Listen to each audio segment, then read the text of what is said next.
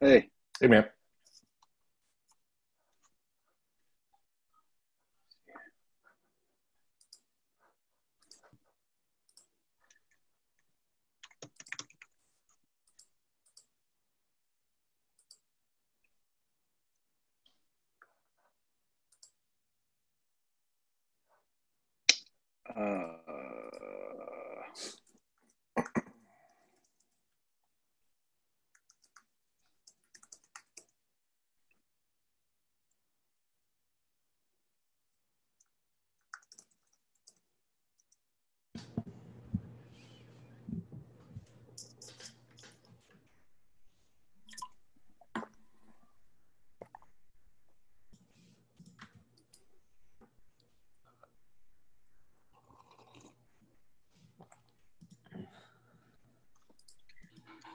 Yeah, I mean, uh, as far as filling up the time, I mean, I feel like Q and A goes fast.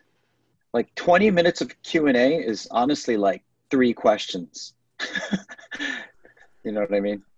Yeah, so for the for this after the break, we had scheduled this time 30 minutes of Q&A hmm and then 40 minutes of the community reflection. Yeah. Um so yeah. I mean, I, I, I just.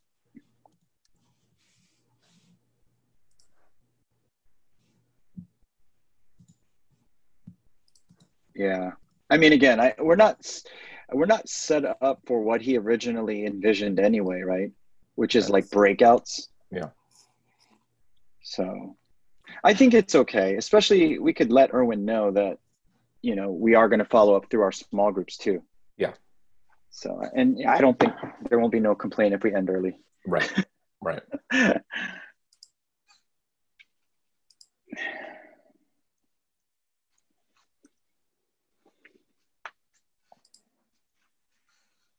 oh.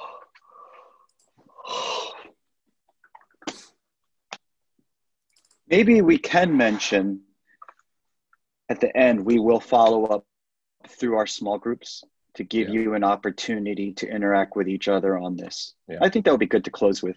Yeah. Yeah.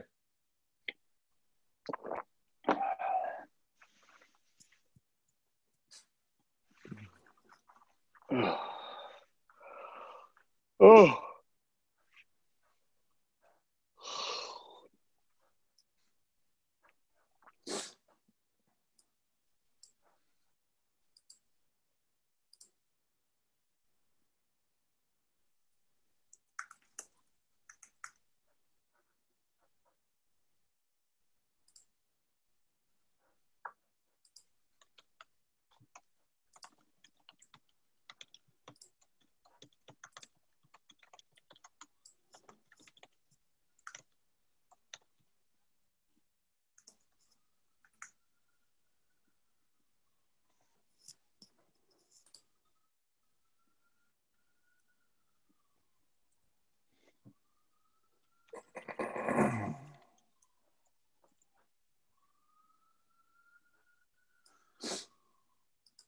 Tried to get a banh mi sandwich for lunch and it was like I tried calling like four times and nobody would answer. And then I walked over there and it was just an absolute madhouse. What do you mean? There was just Like like packed? it was packed and there was like a line of people waiting outside.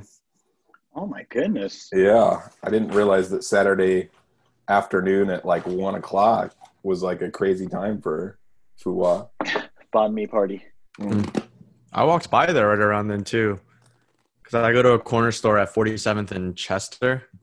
It's like five dollars for like a massive Italian hoagie. so I, I always I passed by it. It didn't look too bad, but maybe you just went at a, at a rough time. Yeah, I ended up just getting a chicken burrito from Loco Pez, Yeah. which isn't my favorite, but I can't eat Lee's. It's so heavy, man. It's heavy. It's heavy. I think they lather the bread in grease. Yeah. It's like glistening. Yeah, yeah. that's a lot of bread too. It seems like. It's just th- their flavor. Their their priority is flavor and w- Yeah, at all costs. think- at all at all costs. I think they butter the bread like outside. Yeah, yeah. I know exactly what you mean. The bread is glistening when you when you. It's glistening. It's weird. uh, I do like that Loco Pez gives you some chips. It's nice. yeah, I do wish it was a little more authentic feeling. Yeah. yeah, Even the dollar tacos, it's like okay, like even at that price point, Just saying something. But, Yeah. yeah. Oh.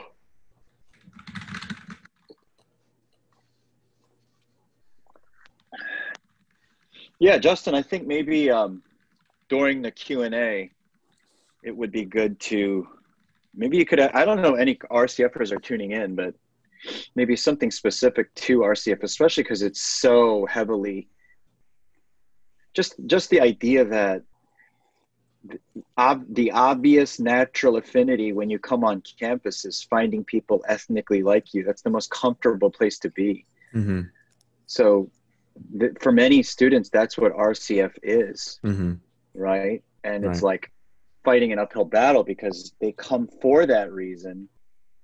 And what do we do to, you know, any thoughts on, on challenging them? Mm-hmm. You know, Mm-hmm. something like that. I don't know. Right.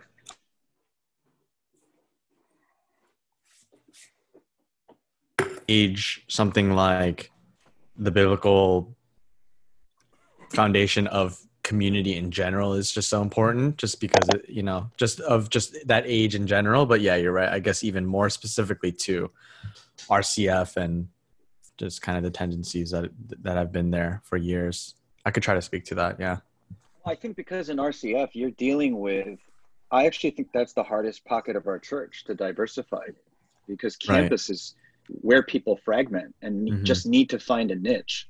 mm-hmm. So versus once you start working, you're interacting with coworkers, you you you're forced whether you like it or not. You get way Right. more cross cultural interaction than you have to in college. You don't have to have any in college if you don't want to. Right, right, right.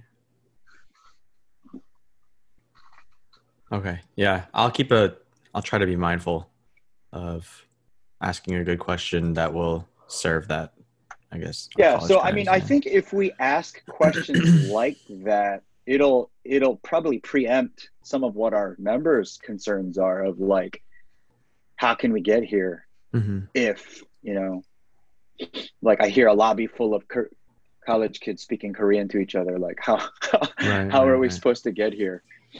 You know, and I- I'm sure others are thinking that. Mhm. Um, so,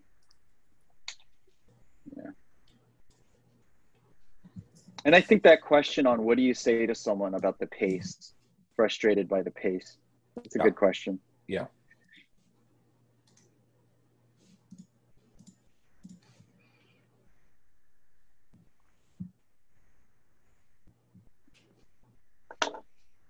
Yeah, I'm interested to see how many people tune in this afternoon. It's definitely less signups.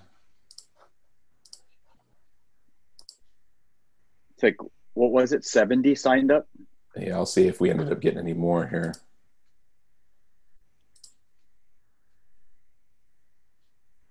Mm, uh, 84. All right. We were only, what, like 10 shy of the projected signups last night? Yeah, if you, especially if you count all our panelists. Right. So, And I wonder Seven- if some people signed up individually, but then watched it just with their Oh. spouse on one account, you know? for sure. I, I think I think p- perhaps almost half of those were couples. Yeah. Like our household, Paula was watching. Um, you know, or I'm sorry. Yeah, share the same account. Jason and Chrissy were on together. Han and Megan were on together. There's a bunch. Mm-hmm.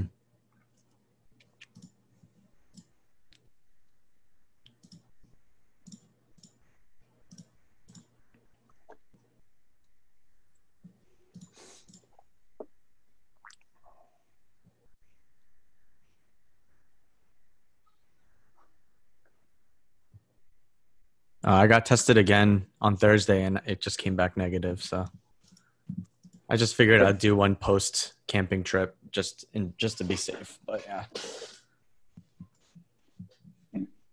Yeah, I might get one.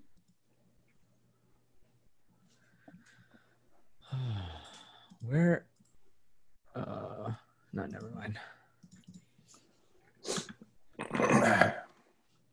Yeah, we might not have time to pray with Irwyn if he doesn't get on here for a few more minutes. Yeah, I was just gonna say I don't know where he is. Should we just? Well, let's give two minutes.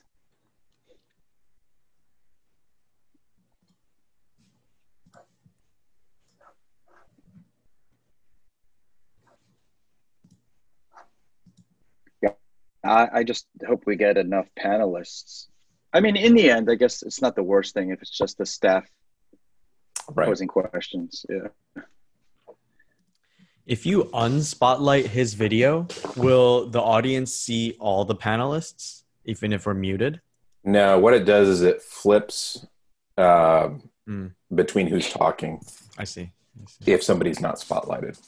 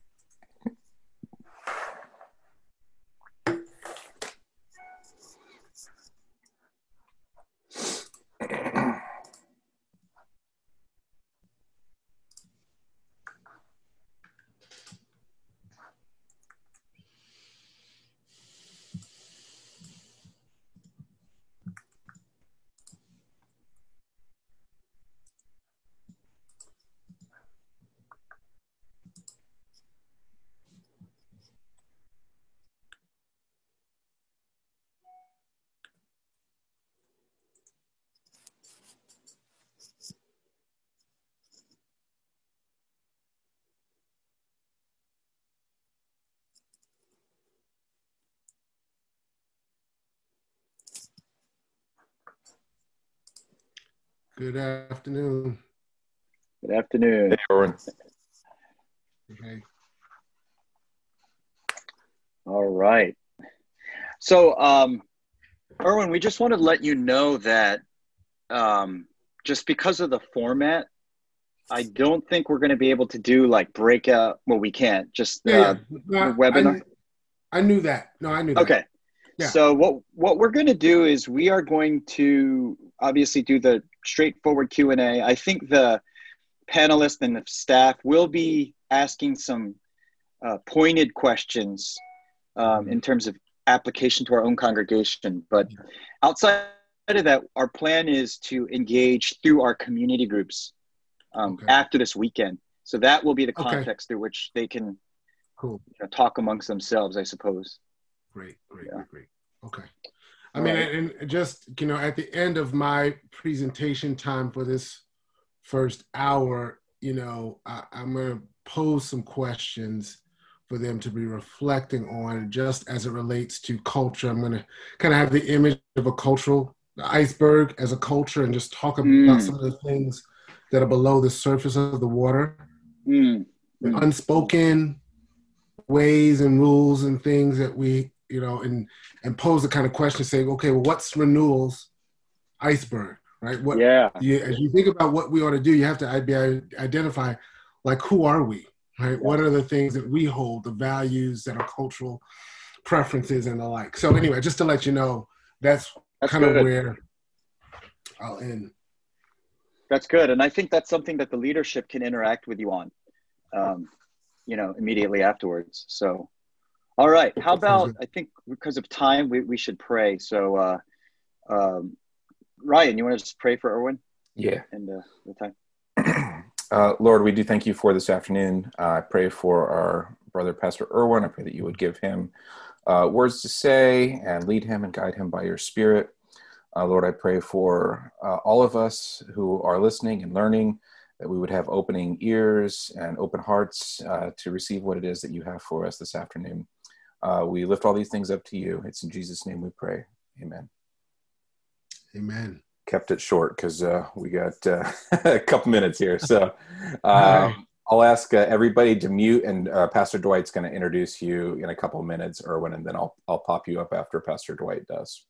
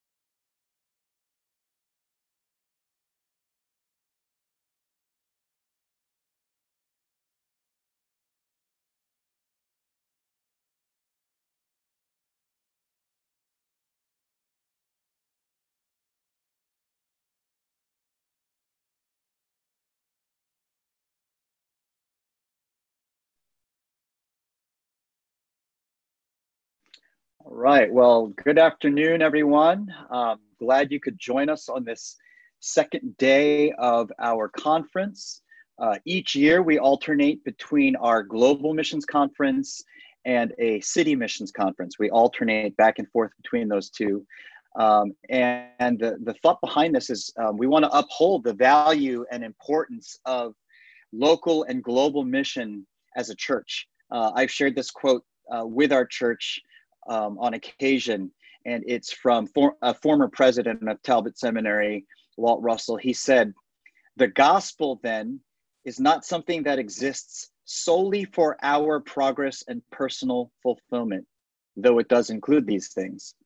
Rather, the gospel is something to which we are to give ourselves for its progress and fulfillment that is certainly our desire, uh, our heart as a church to be a church that doesn't simply exist for ourselves um, and our own sake, but for the advancement of the gospel and all the implications of the gospel. In other words, for the good and flourishing of the city in every dimension um, unto the glory of Christ.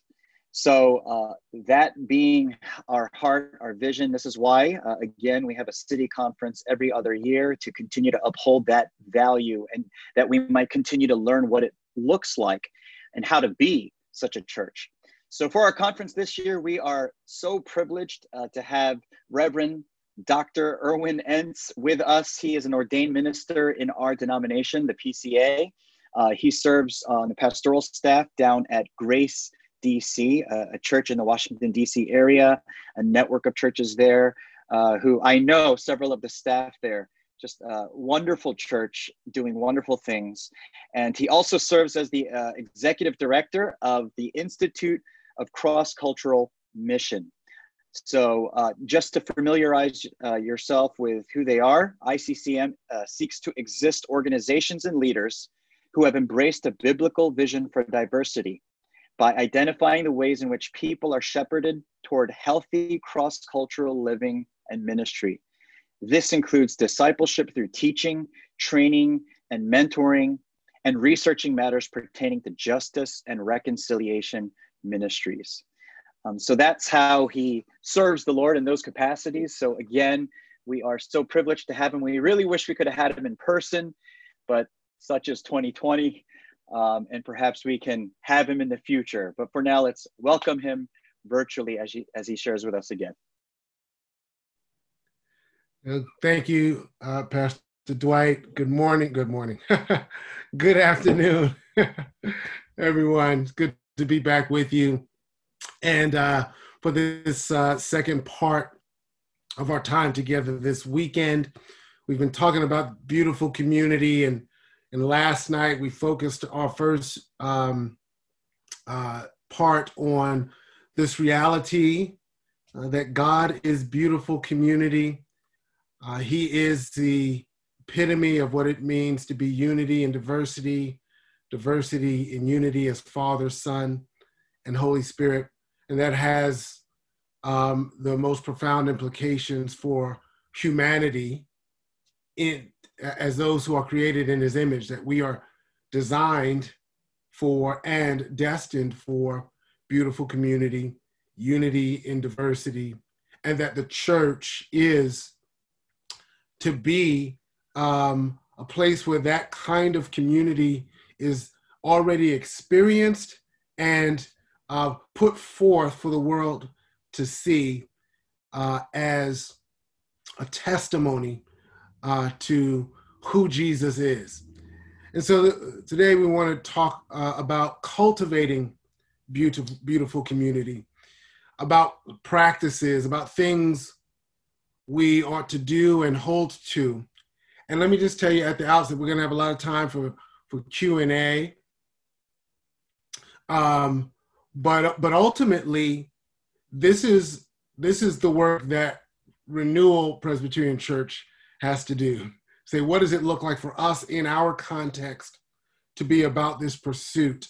Um, there aren't any cookie cutter answers. It, the the answers are always contextual who are we, where are we, what is it, who are our neighbors, and those kinds of things.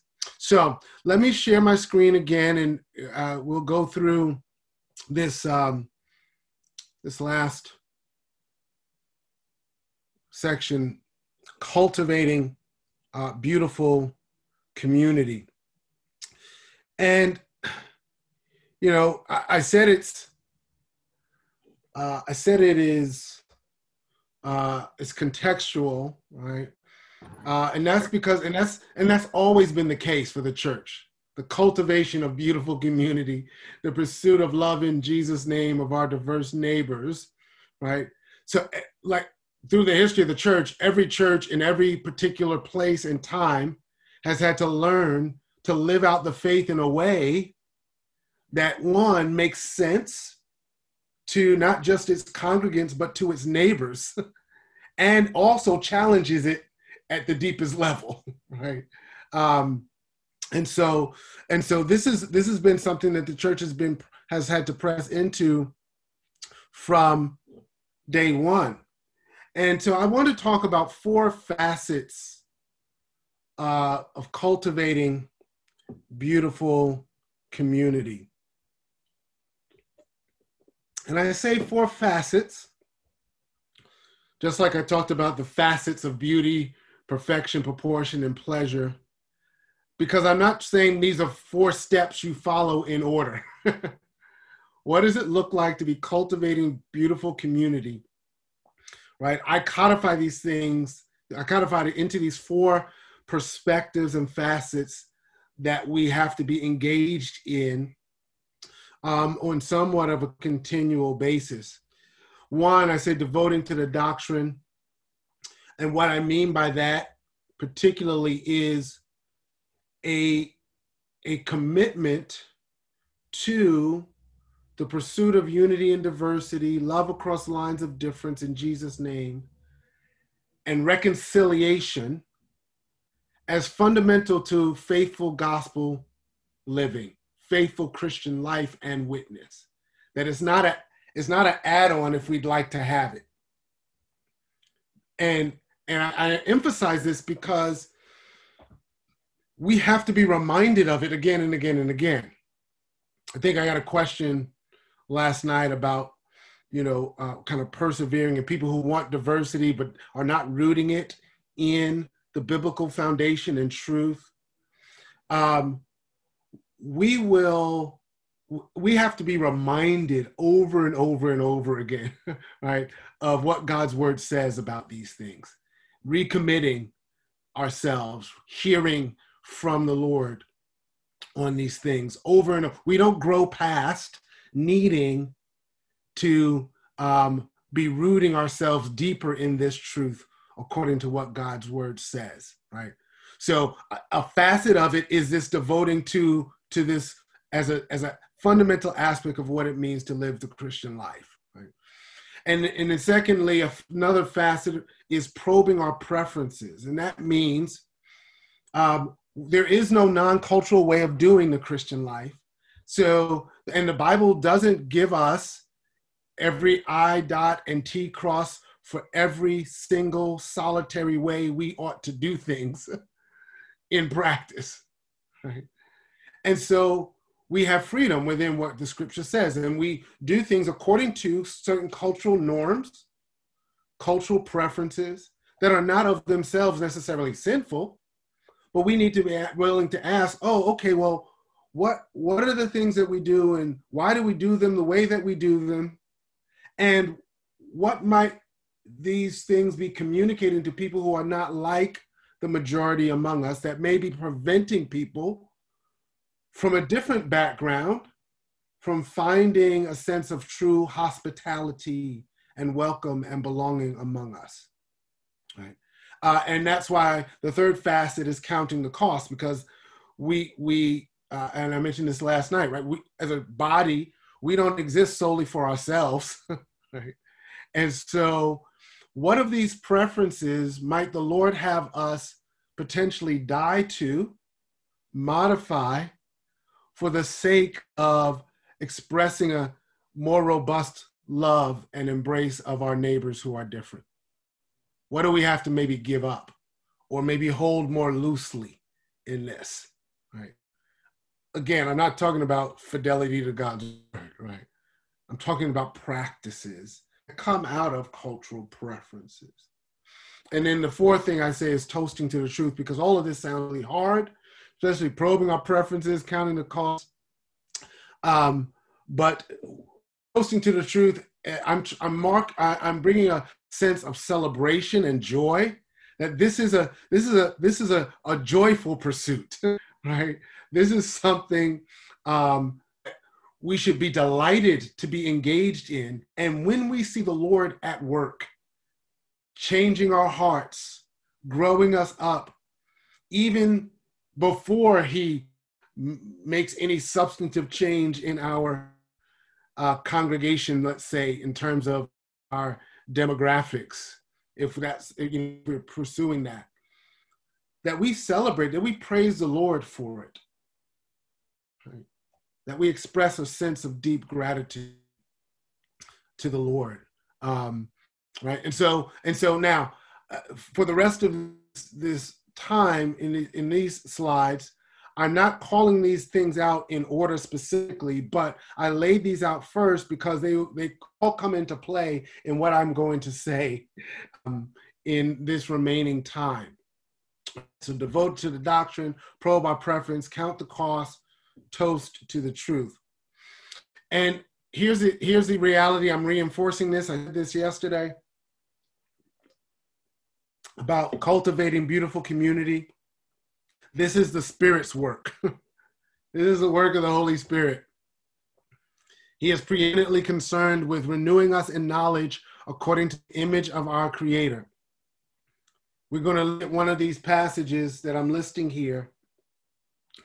Um, but uh, but I'm emphasizing, re-emphasizing the same point that I made last night that this is not about manufacturing some kind of diversity for diversity's sake. Right? It is striving to be in step with the spirit. Right? Um, and and the kind of work that the spirit wants to do in us in terms of cultivating this beautiful community, this unity in diversity.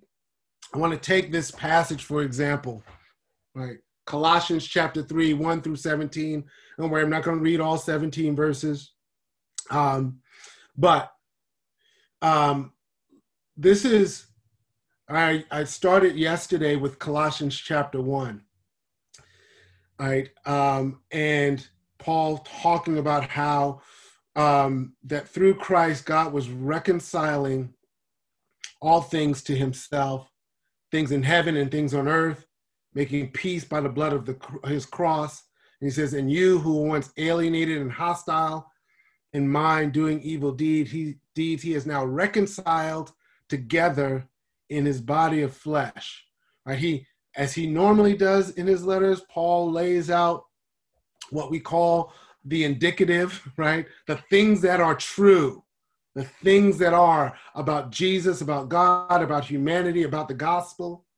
And then he shifts to more emphasis on the imperative. What do we do with that, given that these things are true? And we get that here in chapter three of the letter, where he says, Since you've been raised with Christ, Colossians, I want you to be heavenly minded. Set your minds on the things that are above, not on the things that are on earth, right? Because where Christ is seated at the right hand of God, right?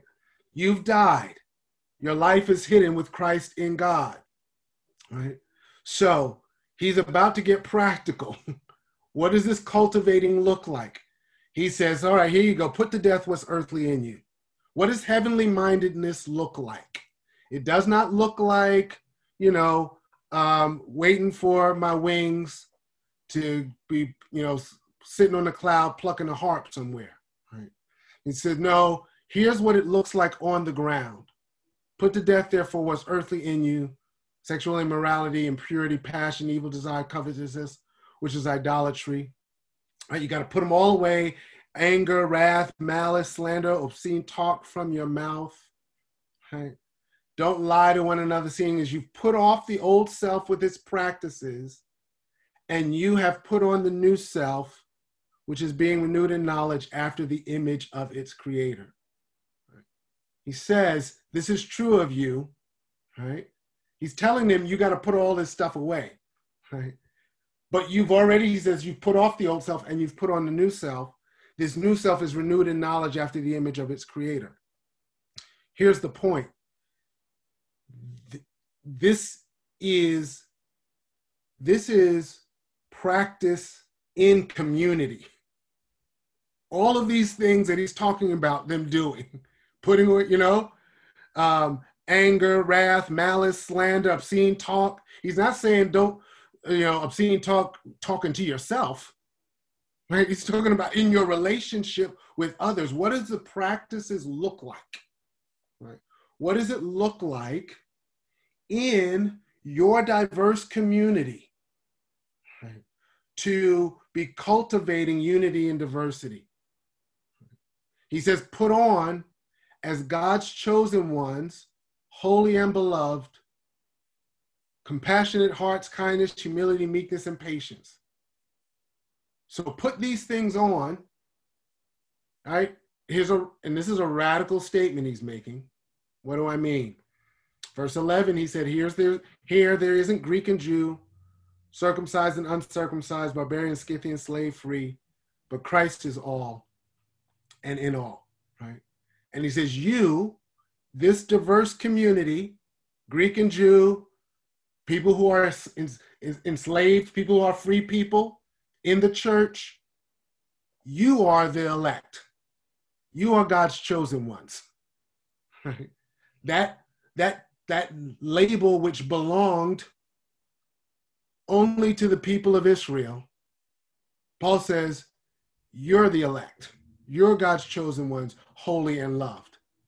So here are your practices compassionate hearts, kindness, humility, meekness, and patience, bearing with one another, and if one has a complaint against another, forgiving one another. As the Lord has forgiven you, you also must forgive. And above all these things, put on love which binds everything together in perfect harmony. And let the peace of Christ rule in your hearts, to which indeed you are called in one body, and be thankful. Let the word of Christ dwell in you richly, teaching and admonishing one another in all wisdom, singing psalms, hymns, spiritual songs with thankfulness in your hearts to God. And whatever you do, in word or deed, do everything in the name of the Lord Jesus, giving thanks to God the Father through him. do you do you hear some of those facets of cultivating beautiful community? Right? Devoting to the doctrine. You've been raised with Christ. Seek the things that are above where Christ is. Probing the preferences, right? These things he's talking about, right? They they only occur when there's strife and when there's conflict. Right? Why do I have to why do we have to forgive one another? right? Only when there's there's there are issues. Well, what causes these issues? Very often it's because we've got all of these background people from different backgrounds coming together, right? And that causes conflict. So it's a disposition of the heart, right? For compassionate hearts, kindness, meekness, humility, patience, forgiving, and then the toasting to the three times he says in those last three verses be thankful, be thankful, be thankful. Right? In the midst of all of the strife, be thankful, be thankful, be thankful. Right?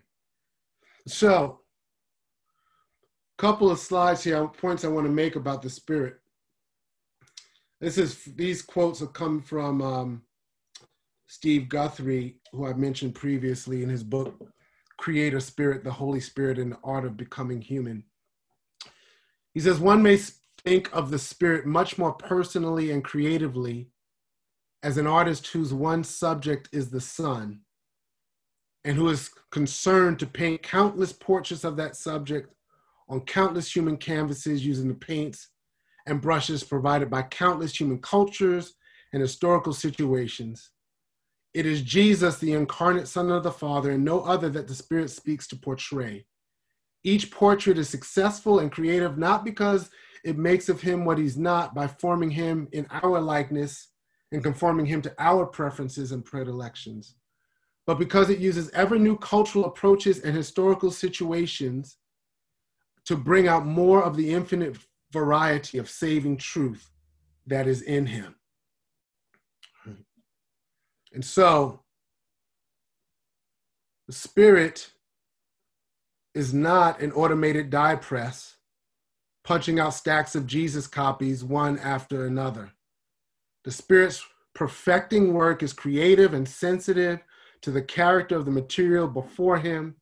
Those filled by the spirit are one body of Christ, renewed in his image, yet varieties of services and diverse gifts are given by one and the same spirit who allots to each one individually just as the Spirit chooses. The work of the Spirit is both particularizing or diversifying and unifying.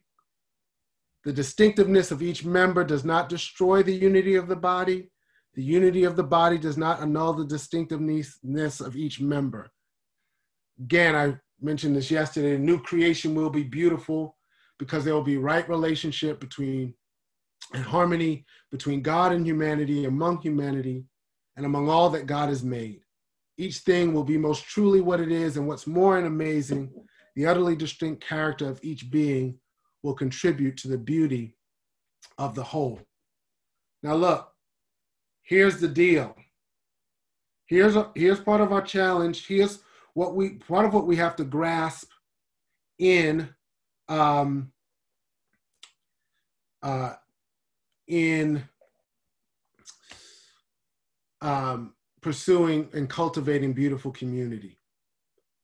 I said we have preferences, right, that are culturally um, determined, right?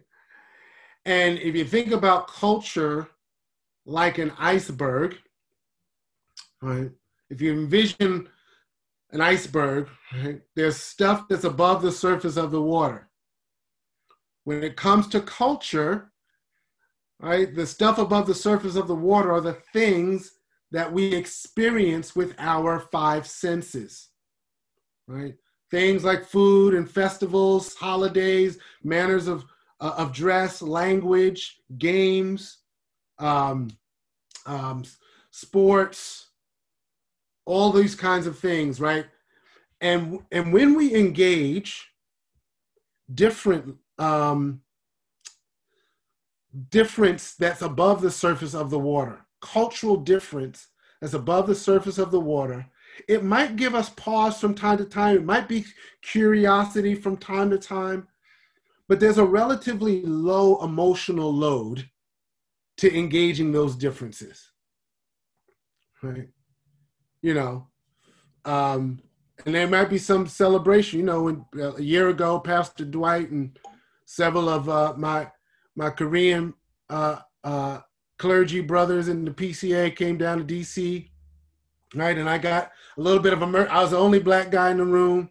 Got a little bit of immersion, you know, as they were able to talk cultural, culturally things. I, I was like, "What are you? T- what kind of food? What's that?" You know, right? It was relatively low emotional load, right, to engage across that line of difference.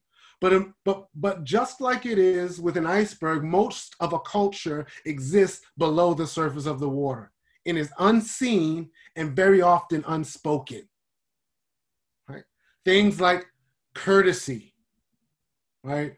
Uh, concepts of time, ideas around your personal space, rules of conduct, facial expressions. What do they mean? nonverbal communication, body language, eye contact. How do we handle emotions? What's our concepts of, of modesty and courtship and, and leadership, right? And these unspoken rules that are below the surface of the water, um, they carry a higher emotional load when we're interacting with them. Because we don't like we don't know them and they're not given to us you know just right? And so there's a there's a, a higher tax on us emotively when we're engaging in those kinds of differences. And then there are those differences that are that are that are unconscious rules deep below the sea, sea level right? Um that that are things that you might even if you're embedded in a culture might not even be able to express that this is a rule that we have right? And when you get when you get deep below the surface of the culture and you can think stuff sometimes stuff like parenting styles can be deep below the surface of the water right?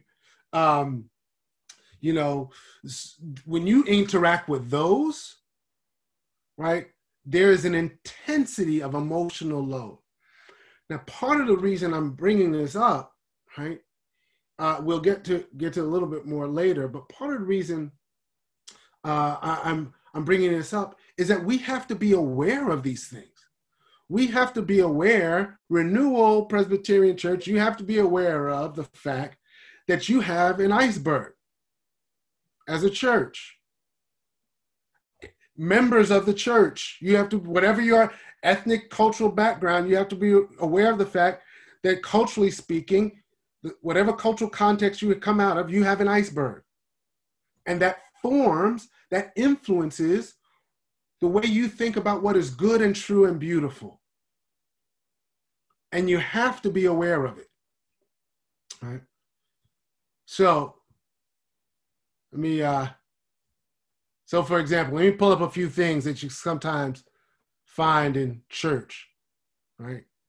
And saying, you know, are these are these things, you know, cultural preference or biblical faithfulness, right? You know, uh, you know, so when we meet for discipleship, you know, my friend is usually half an hour late. Is that a matter of disrespecting me, right? Not honoring me as they ought, right? In the church service, the pianist or the organist should play music quietly during the pastor's prayer. Right? That biblical faithfulness is cultural preference. During the service, people nod but don't speak aloud to affirm the message of the sermon. Right? Are we giving honor to the pastor, not disturbing him? I give, I, you know, just uh, I'm in the PCA. Uh, I came out of a majority black Baptist church context. And uh, you know, I've learned, I've adjusted in the PCA. I've adjusted, you know, I've, you know, where, where in the church I came out of that context, I'm used to, you know, I, the sermon is very often a dialogue, right? And, um, and then I realized it took me a while to realize, like in PCA context, when I saw somebody like do a little head nod, like that, that's the equivalent of somebody saying "Amen" and, sh- and raising their hand. Like I had to start looking for the cues because that is a culturally different space, right? Church services can last an hour. People should wear their Sunday best to church. People regularly worship with their bodies, clapping, swaying, or dancing in practice. For a men's activity in our church, the guys went to a shooting range and then had beer at somebody's house, right? Real wine should be served at communion. Most of the songs of my church are written by people of white European ethnicity. Right? The sermons, uh, illustrations, quote, uh, regu- regularly cite people of, of other races, right? Right? These things are things you find in a variety of church contexts and settings, right? And all of them, in every case, people would say, We are desiring to follow the Lord and be faithful and honor the Lord, right? And yet, all of these things are expressions of cultural preferences that are not necessarily sinful of themselves, right? But yet, we don't we don't necessarily think about these things in that way. So here's here's the the, the question questions for you. So you don't have to answer these questions now but i'm putting them out there because as a part of cultivating beautiful community you've got to answer questions like this. You got to think okay individually personally what's my iceberg? what's what's my cultural background? I got to start identifying what are the things that that are cultural preferences for me that are that are different uh, than others, and then what is our church's iceberg? Who who are we culturally?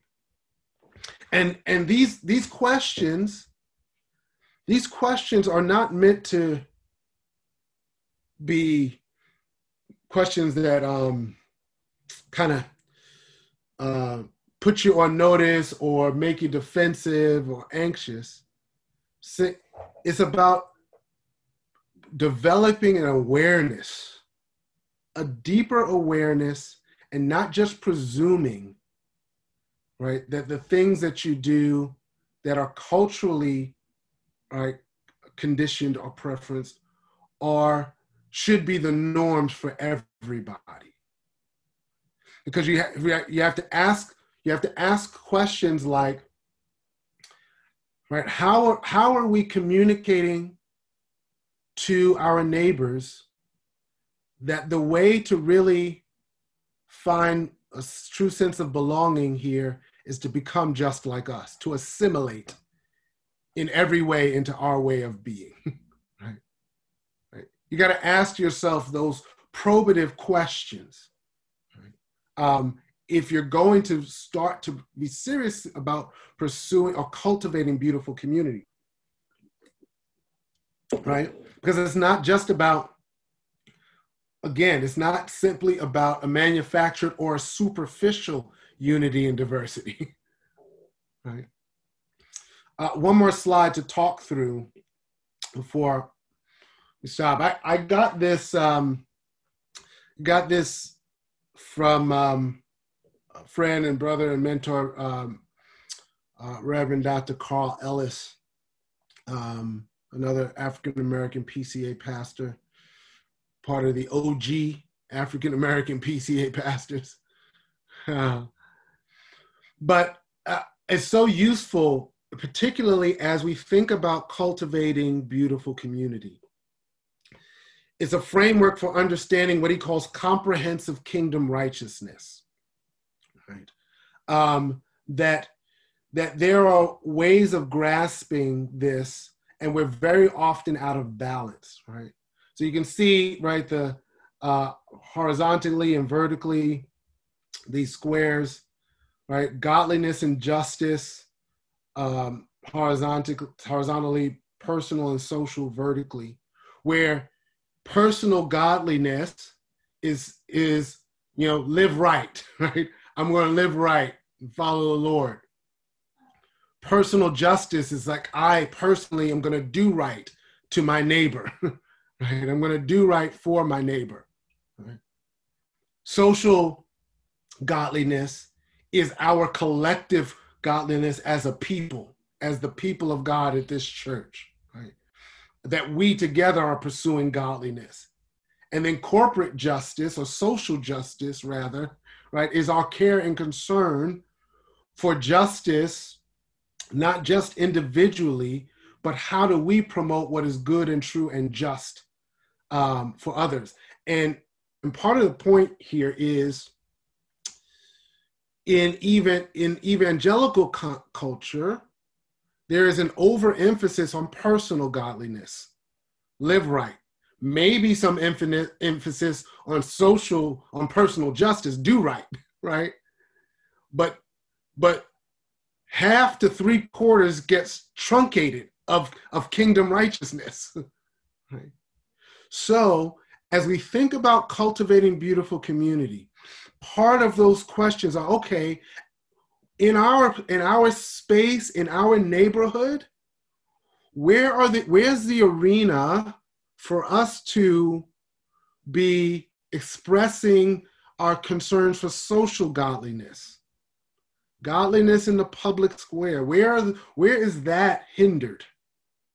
Right in our community. Where's that lacking in our community? How can we live as light corporately for social godliness in the public square. And yes, social justice in the public square. Where, where are, where are our neighbors, right, um, s- suffering from uh, a lack of justice, suffering from things that um, are denying their dignity right, in the public square? And how do we express care and concern for those issues as a matter of our practices in cultivating beautiful community? So here's the thing just realize I, I don't know that any one congregation is going to be going gangbusters on the whole thing. right? But you have to have some awareness right, of these facets and be able to challenge yourself and say, we're not, right, our, our work as disciples of Jesus Christ are, are, is not just about my personal piety. It, yes, is that, but it's much broader than that in terms of a kingdom righteousness because I don't have the other side of it, but there's a flip side, right? There's a, a comprehensive unrighteousness right? And all of these things, right? Personal ungodliness, right? Personal injustice, social ungodliness, social injustice. Right? The flip side is also true, right? And so, as the people of God, our cultivation of beautiful community has to try to find inroads into all of these things. All right. So, all right, let me um, stop there, and uh, we can transition to some uh, some Q and A.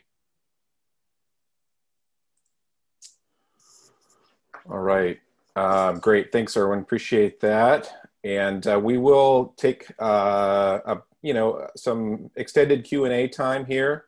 Uh, then we'll take a short break, and we'll come back and try to do some community reflection on some of that iceberg kind of stuff uh, for us at Renewal. Um, so um, yeah, let's go ahead and um, open up uh, Q&A and um, I'll go ahead and get us started with a, a question. Um, but feel free to, to type in questions into the Q&A box.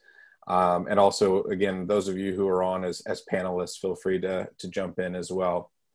Um, so maybe I'll start with this. Um, so if you could say one thing to someone who's uh, frustrated by maybe the the pace of change. You know, they look at those four squares that you were just talking about, and they they're like, well, one of those areas we're just really weak at, or uh, maybe a, um, somebody who's frustrated at the slow pace of change around maybe even particularly issues of justice and reconciliation and a beautiful community uh, in our society or in our church. What would you say to that person who's frustrated at the slow pace of change? Yeah. Yeah, I mean, one, I would say you're not unique and you're not alone. Right? Um, there, there are always going to be. This is this is this is part of what it means to be a member of the body, right? Uh, of, a, of a, like everyone is not in the same place at the same time, right? And in the same way. I typically respond to that first. I, you know, I, I, I didn't. I, earlier, I brought up Romans chapter 15 in that slide where I showed scripture passages.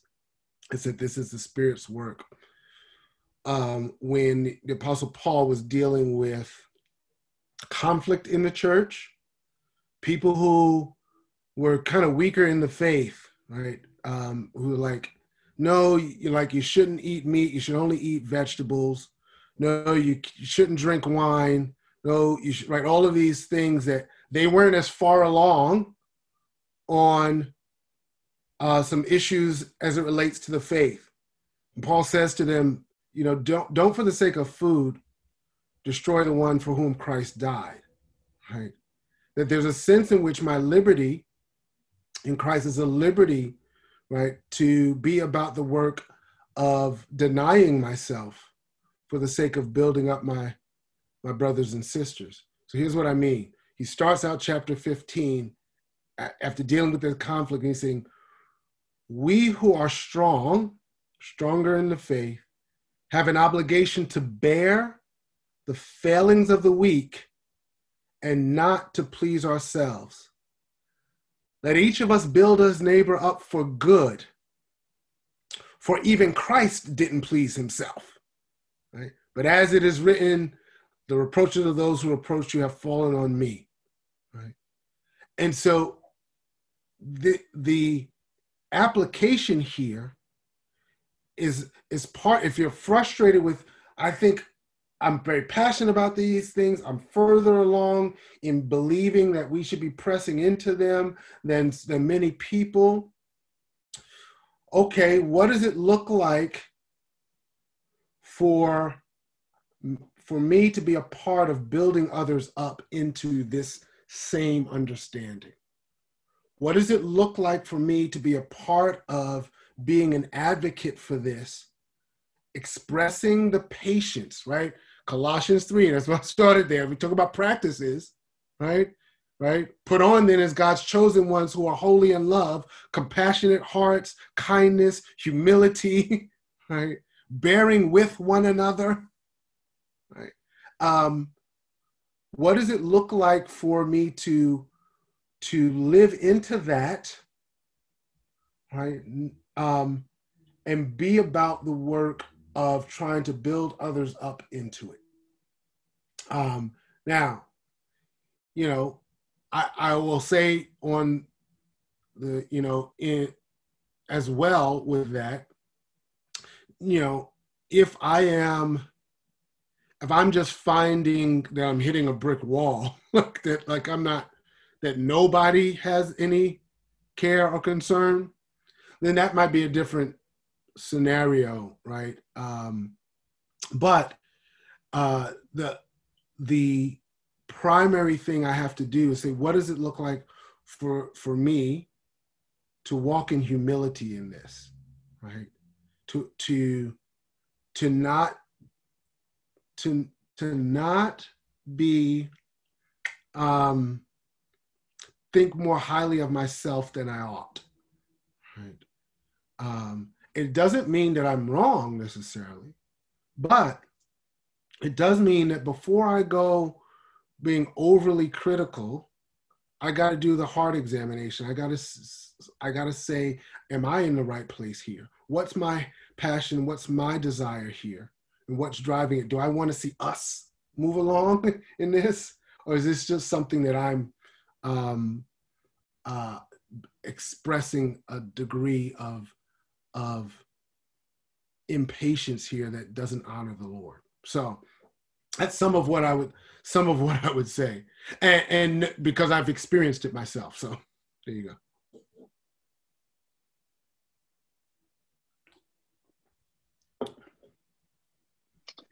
I guess, uh, Brother Irwyn, my question would be um, I, I think the iceberg analogy is so helpful and recognizing, um, thoughtfully thinking about where our cultural preferences are and, and the fact that they do exist, as you said, there's no such thing as a non cultural way of doing things. We, we bring our culture into everything.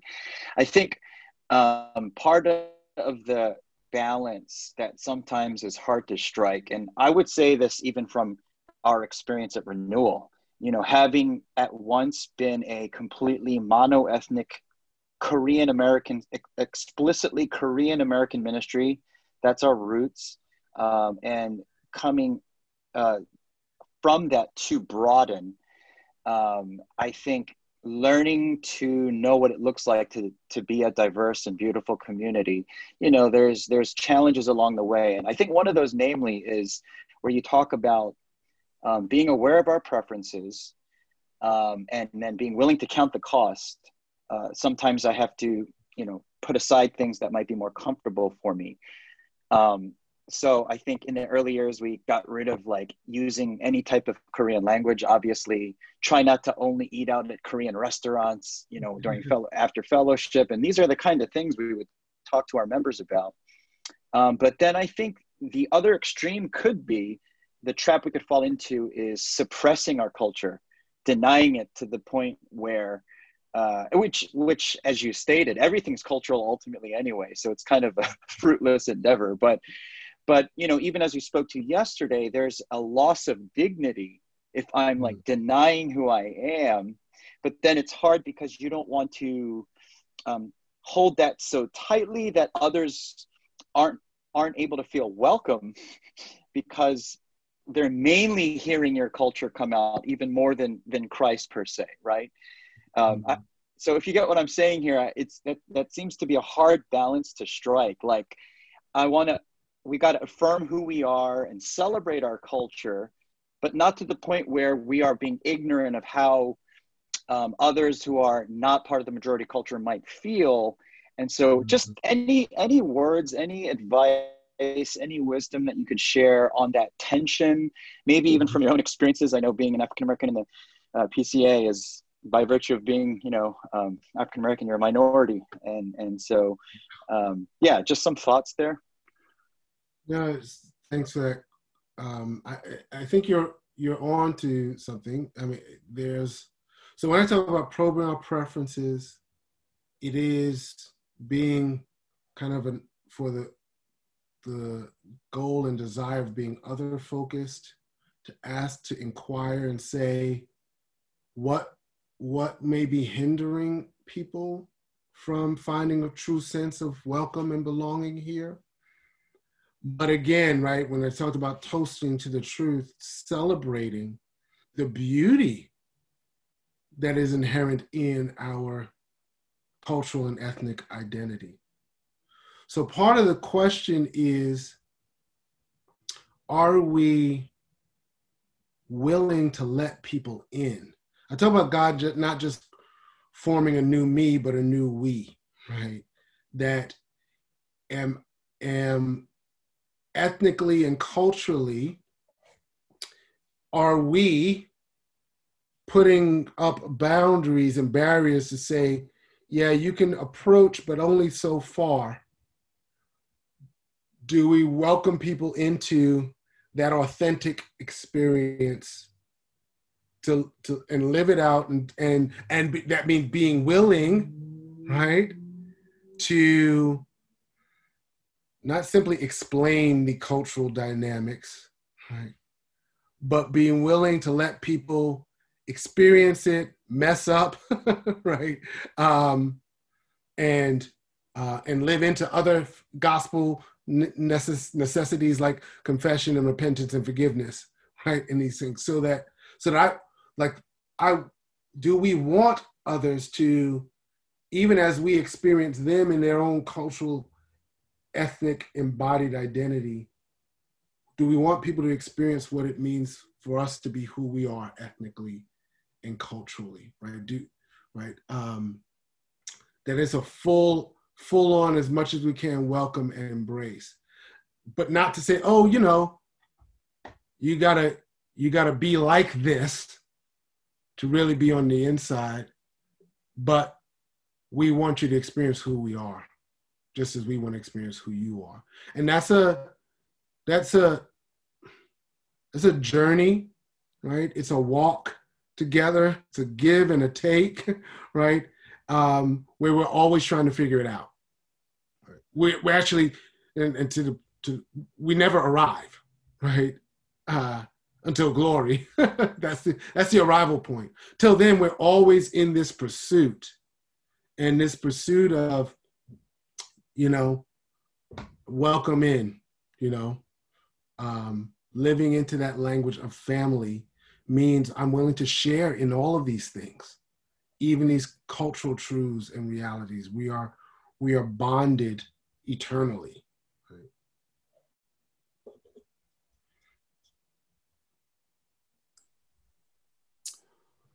Great. Any of our other panelists or folks have Q&A that they want to throw out there?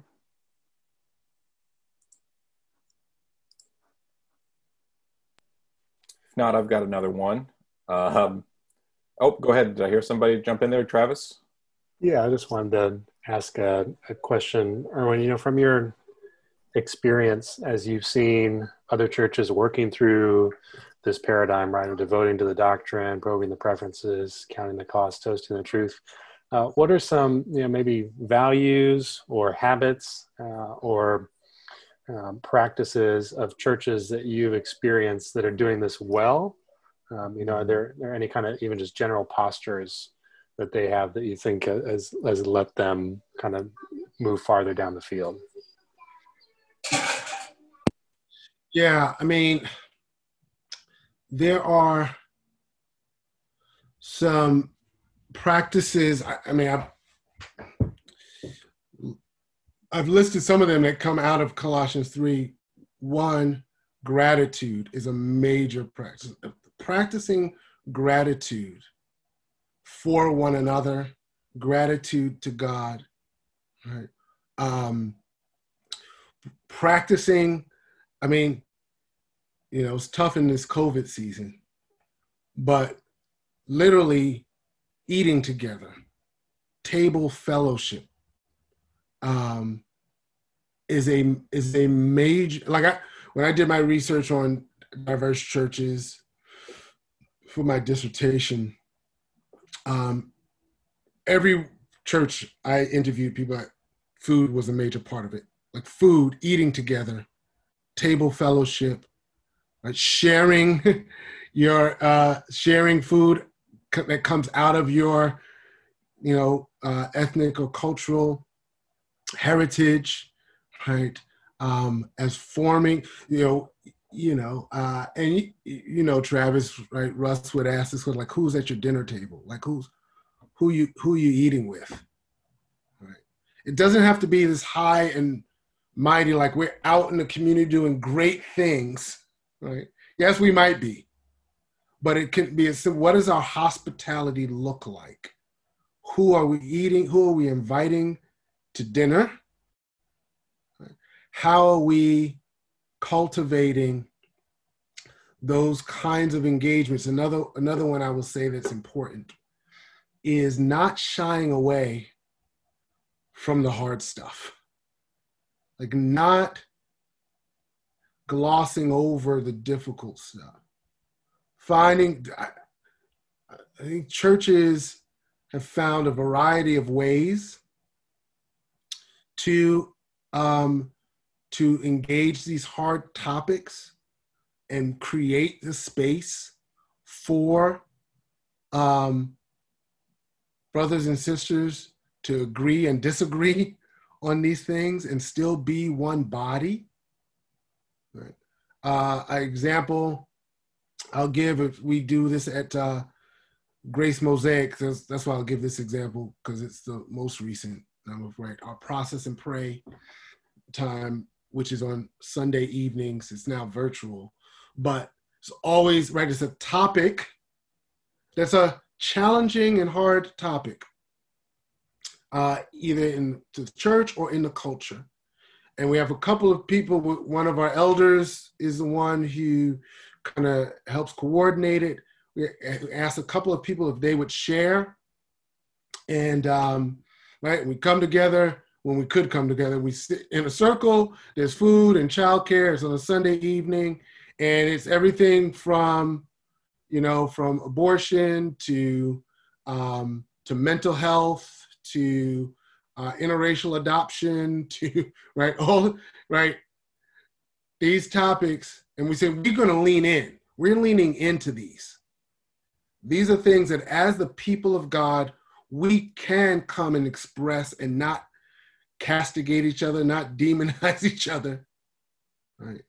Um, and so creating those kinds of spaces to engage the hard things um, that people are going to come from a diverse, diverse perspectives on, and we know it. And we want to, fo- like we, we want to help foster that um, so that as a church, right, we'll, we'll be living into this unity and diversity, this depth of, because it's real, right? Is that right? The diversity of ethnicity and culture and backgrounds also brings with it a variety of perspectives on all kinds of issues, right? That uh, that we want to press into. Got a question from our attendee, one of our attendees. Um, can you give examples, like from your own history or life as a pastor of sort of healthy conflict and repentance, forgiveness, kind of in these matters? Hmm. Yeah, I um, I mentioned yesterday that um, um, one of the things that when we planted our church and pastored it, the, the diversity that came was the majority of the black people were uh, second generation West African um, immigrants um, from mostly from Ghana, uh, some Nigeria and Togo, right? And um, so I did I had to do some learning here, and these are these were younger folks, right? Um, and so there was uh, always a um, well, not always, lots of weddings in these years as folks are getting married and stuff, right? And there's the the cultural I had I didn't do one where there wasn't any discord between the couple that I'm counseling and and uh, pastoring uh, on, onto their wedding and their parents in this process. Um, I had one, the one that was the most stark was uh, a young man who's uh, from Nigeria and his, uh, his fiance is from Togo. And, uh, and his parent and her parents um, kept trying to stall and when they asked for a blessing and said ultimately said they didn't want her to marry him. Um, and it was because they, you know, they checked with some of the people back home. There was this mix of like, you know, Christianity and more um, voodoo type of religious syncretism, and they and they were predict they were project or predicting bad things if she uh, if she married him. I had no, like, I had no quote unquote biblical reason to say to this couple, you should not get married. Um, uh, it was the the week of the wedding, and her father called me and implored me not to do the wedding. um, I did the wedding, and uh, none of her family showed up except for her brother. Um, so this is a long story, but here's the thing. Uh, over the course of time, continuing to stay in this cu- in this couple's life, counseling them, continuing to to help him uh, as a husband honor his in-laws, right? Respect and honor his in-laws. Um, uh, they eventually embraced him, and there was a, you know, uh, I have a picture I could show you when my wife and I went to the traditional wedding that they did. Ended up being a huge celebration. You know, Togolese culture, Nigerian culture coming together, right? Um, and it was, right, it was for me a learning experience how to help them navigate that discord in a way that's faithful to, to, to the Lord, seeing the difference in their cultural dynamics that says, well, this culture, this is not really, we can't say this is of the Lord, right? And so you, you want to honor your parents, but we, you know, you can't say that this is godly and right, right? Um, and so anyway, right, th- th- all kind there's murky waters examples um, like that. Uh, uh, well, yeah, let's let's move on. I was going to give another one, but we're running on time.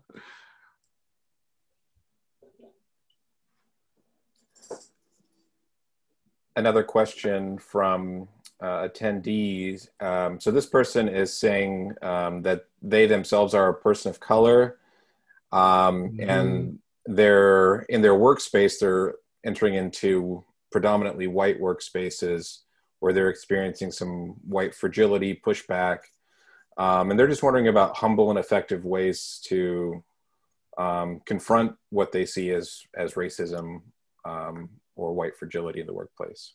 Mm-hmm. Yeah.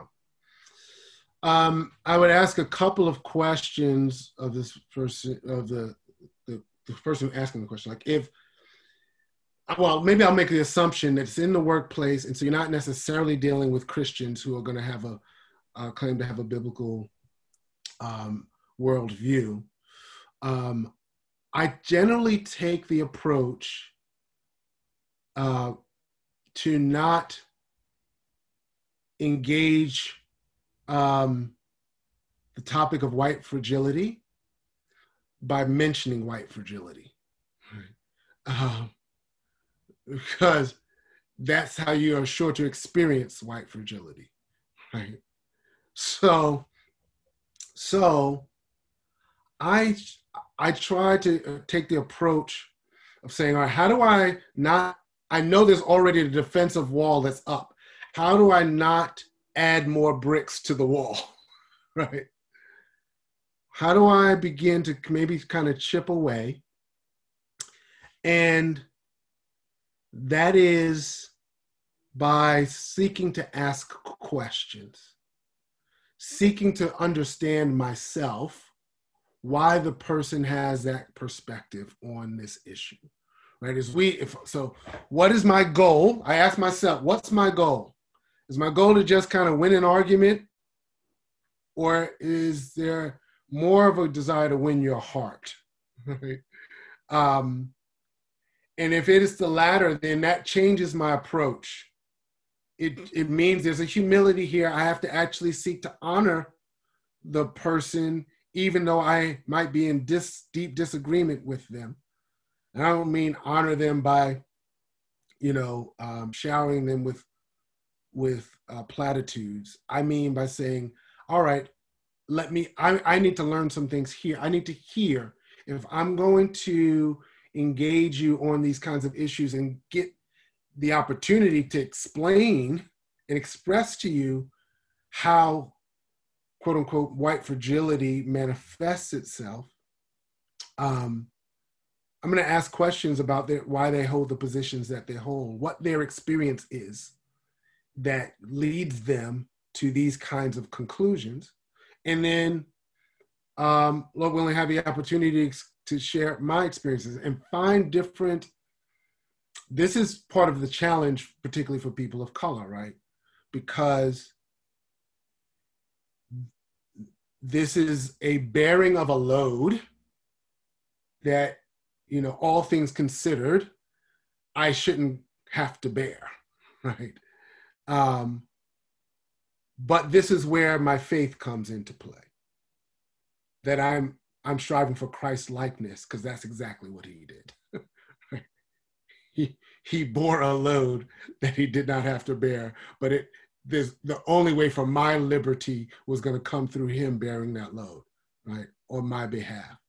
And so there's a walking into this that says, all right, um, I'm going to make this kind of effort, come into humility to, to, to understand where you're coming from and that perspective.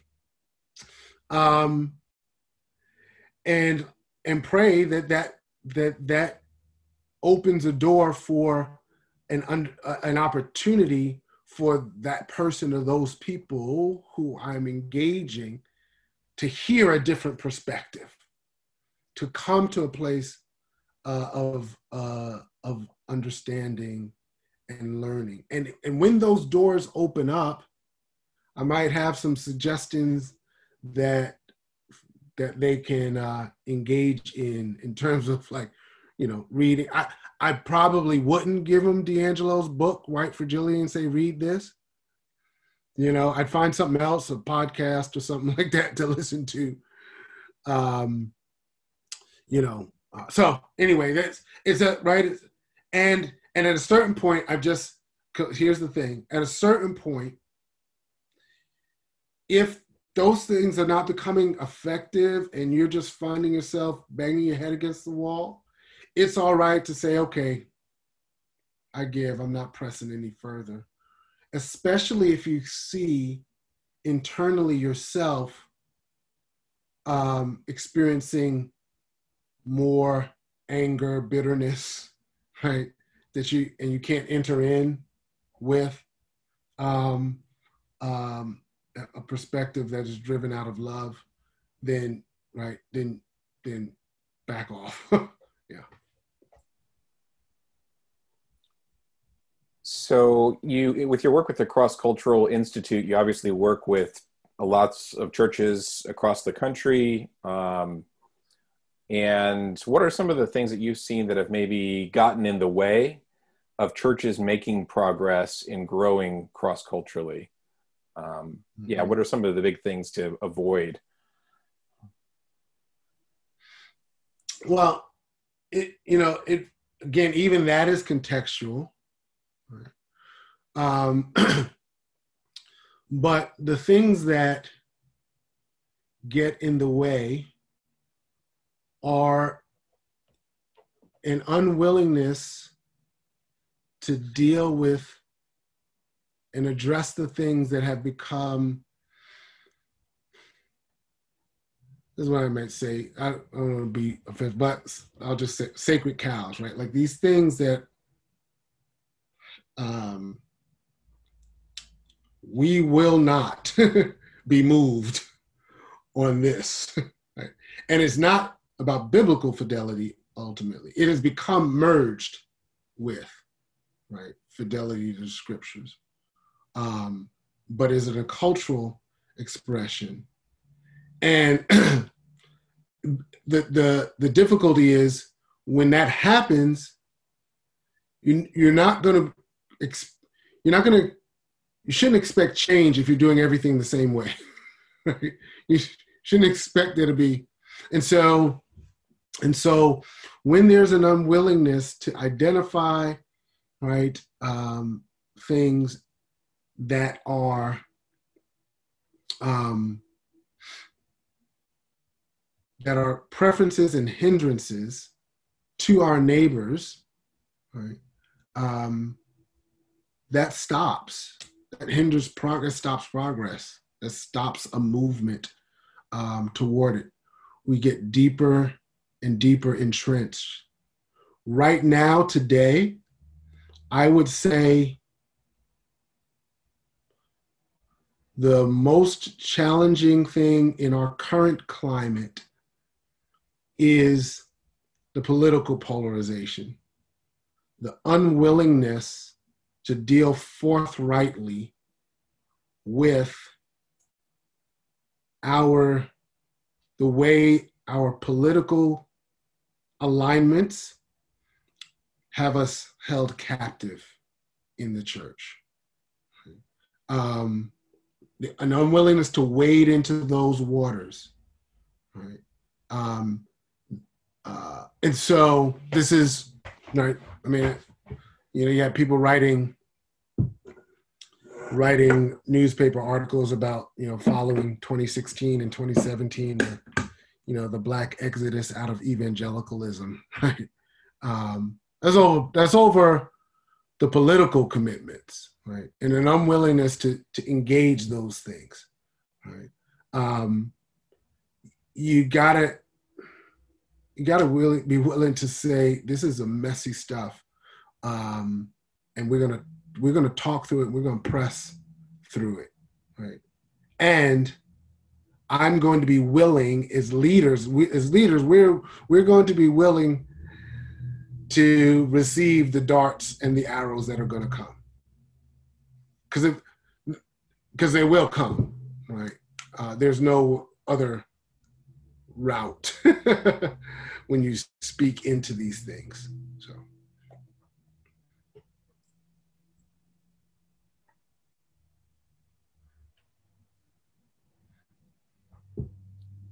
Okay. Uh, any other questions out there?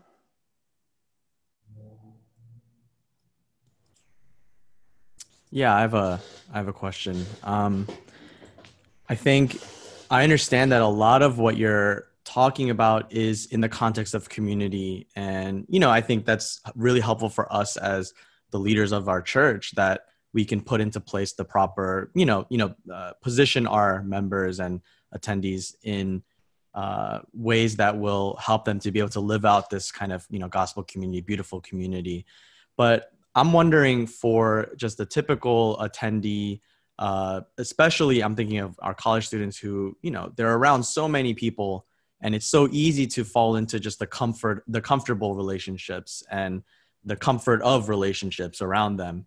And looking at you know the the four things that you shared in the beginning about cultivating beautiful community the devoting probing counting the cost toasting to the truth maybe because i can see how those things are super helpful for us as leaders as we make decisions in how to lead our church um, kind of the bigger you know programs and things like that but for the individual maybe what are some of the ways that we can bring that to just kind of our normal average everyday thinking so that in little ways we can be we can on an individual level posture our hearts towards wanting to live mm-hmm. that out and not relying on some of these kind of bigger programs bigger you know events type of things but just on a daily basis how can an individual practice you know some of this stuff yeah yeah so it certainly is a both and um uh that's why when I said when I asked when I showed the iceberg, I said like, "What's your iceberg?" Right, individually. So I have to be able to say, to be able to do self-examination. I mean, the Bible tells me to do examine my heart, right?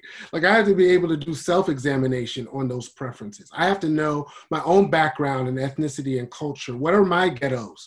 What are what's my academic ghetto? What's my socioeconomic ghetto? What are the things that shape and form my perspectives on life, what's good and beautiful about, right? Uh, what's the good life look like? Right? I, I, I have to do that probative work um, personally as well, right? I have to do that devoting to the doctrine personally as well when I read and study the scriptures, asking the Lord to show show me more of Himself and His heart as it relates to fellow image bearers, right? Um, and, um, and one of the things, right? It's just this is a small thing. I think it's small, but personally, that that I that I find myself doing all the time. I I'm always asking myself the question, okay, like why am I thinking this about that person? Like what what am I what are the judgments I'm making right now when I am encountering this person? Right. Uh, this is a little bit lighthearted, but you know, it's real for me. You know, part of part of uh, being a native New Yorker and grow, learning how to drive in New York is you do not develop a lot of patience on the road with other people, right? And so you're always making judgments about the people who are not driving the way they ought to be driving, right? Um, if they would just follow my rules or how they should conduct themselves on the road, life would be better and I would get where I'm going uh, quite uh, faster, right? And so, so it's just like it's a small thing. I'm because I'm I catch myself all the time. Like, oh well, wait a second. Like I have no idea who that. Per- I have no idea what the what's going on in that person's life. right? I have no idea. Like the the personal um, uh, probing and inquiring of what's happening in my heart and why I'm bringing this perspective. Right? Um, so, so, so all of this applies to me individually as I interact with other people in my social groups, and you know, if, I, if you're on a campus or, or whatever the case may be, and I'm always striving to be in that kind of a learning posture as well, right? learning from others, be believing that I'm in the presence of royalty. As I said, right? Hello, you're I'm in the presence of someone who's deserving of dignity because they're an image bearer.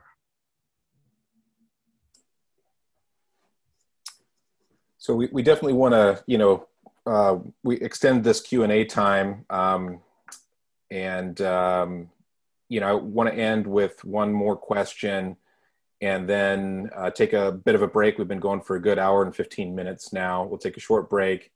Uh, um, but I do want to end with this question that we got uh, from an attendee. They were asking about, um, certainly in our context, you know, we have questions around um, sexual diversity, sexual identity, that sort of, uh, that has been sort of uh, the new frontier for um, engaging in um, with people that are different than us. And the question is, as Christians, how do we engage in this topic without being people who are discriminatory, um, but also firm in what we believe? Mm-hmm. Yes. in all of this, I'm going to repeat this, as I think I said it before there is no way to to pursue this kind of life and love without offending people. Right.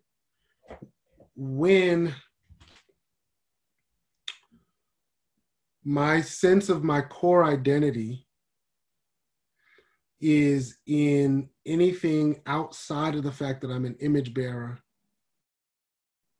renewed in Jesus Christ, when something else bears the weight of that center, um, I'm I'm going to be offended by some aspect of gospel love.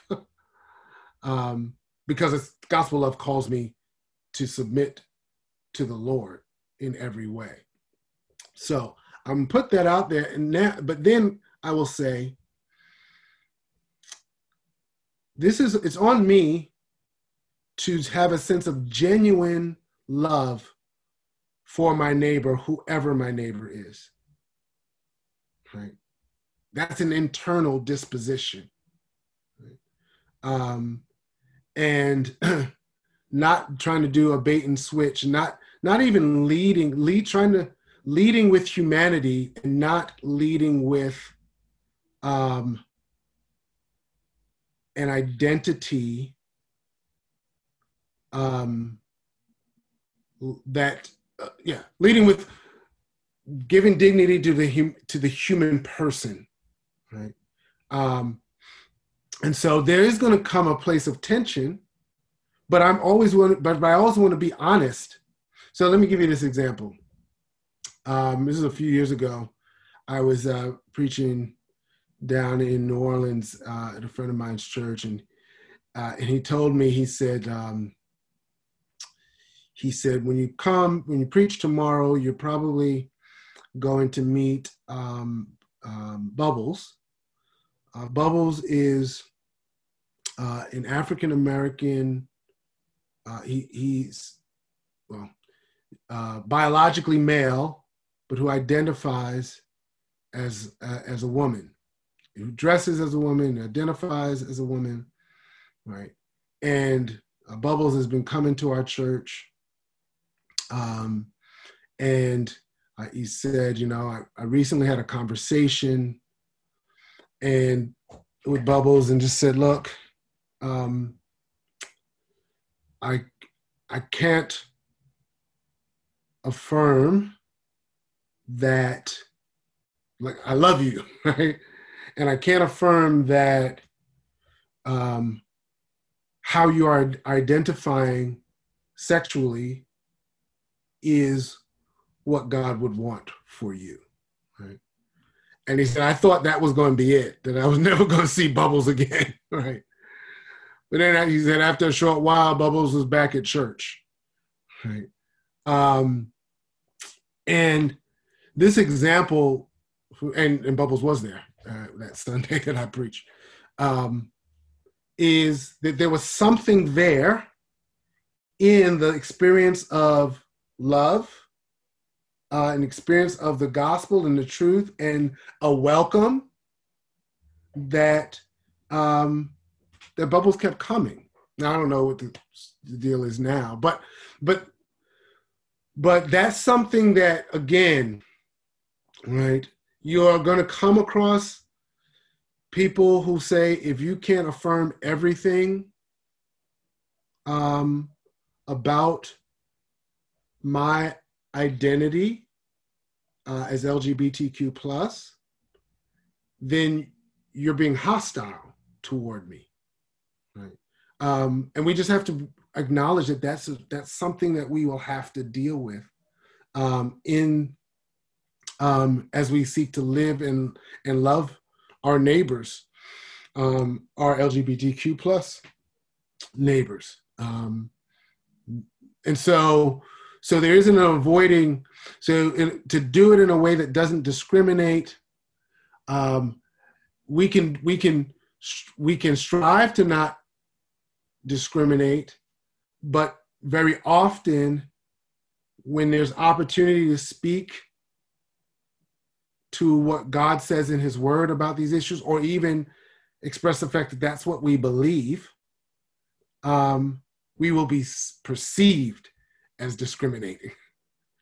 Uh, and there's almost no way that we have to be, we have to become okay with with that um, when it that when it happens um, yes, I can ask myself and say, okay, was I doing something that was de- denying of the person's humanity and dignity, right? Or was I speaking God's truth and and expressing what I believe and am committed to, and letting those chips fall where they may, still as I have opportunity, striving for friendship.